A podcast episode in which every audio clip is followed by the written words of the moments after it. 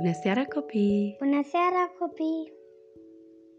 Am ales din trei stuța cu povești de lui Zian să vă împărtășim cartea Hipopotamul Pascal, invadatorul spațiului personal.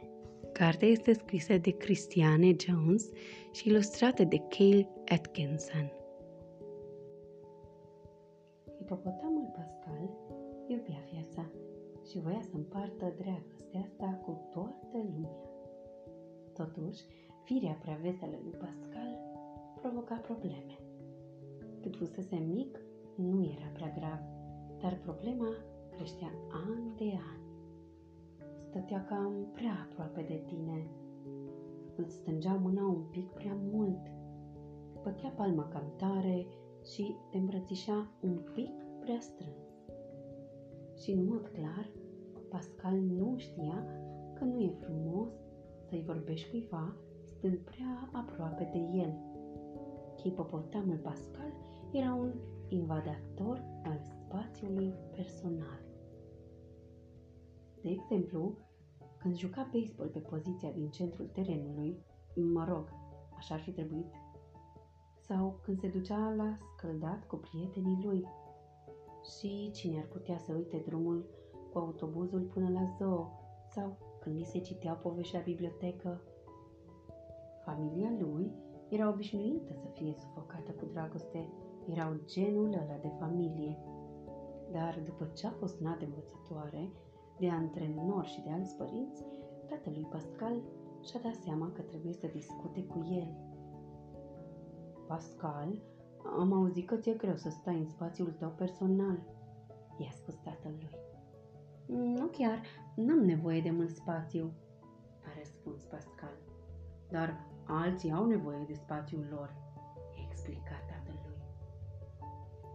Când eram de vârsta ta, mama m-a învățat ceva ce se cheamă protejarea spațiului, i-a spus tatălui.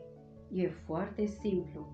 Întinde brațele în față, apoi în lateral. Acum lasă brațele înapoi pe lângă corp. Dacă poți să faci protejarea spațiului fără să atingi pe nimeni, ai lăsat destul loc și celorlalți, i-a spus tatălui. Pascal și tatălui au tot repetat protejarea spațiului.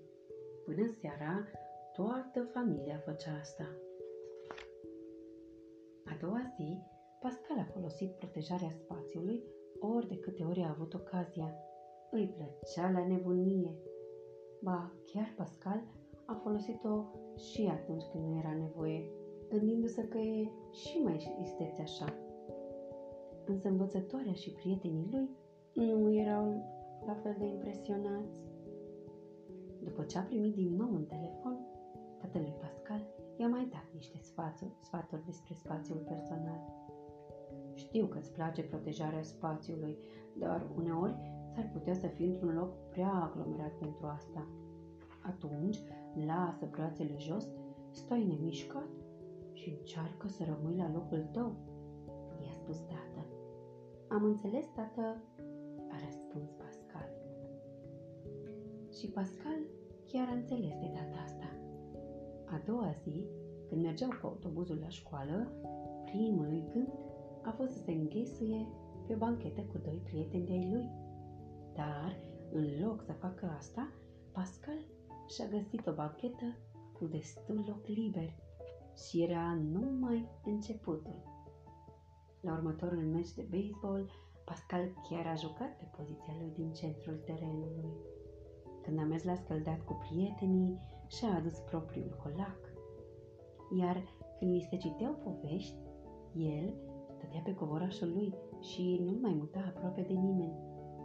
Ca să poată face asta, Pascal a avut nevoie de multă stăpânire de sine, dar a reușit. Lui Pascal nu ieșea întotdeauna. La urma urmei, nimeni nu e perfect și poate fi dificil să le lași celorlalți destul spațiu personal, mai ales când iubești viața așa de mult ca Pascal. Dar Pascal reușea de cele mai multe ori și asta era o ușurare pentru toți. Sfârșit!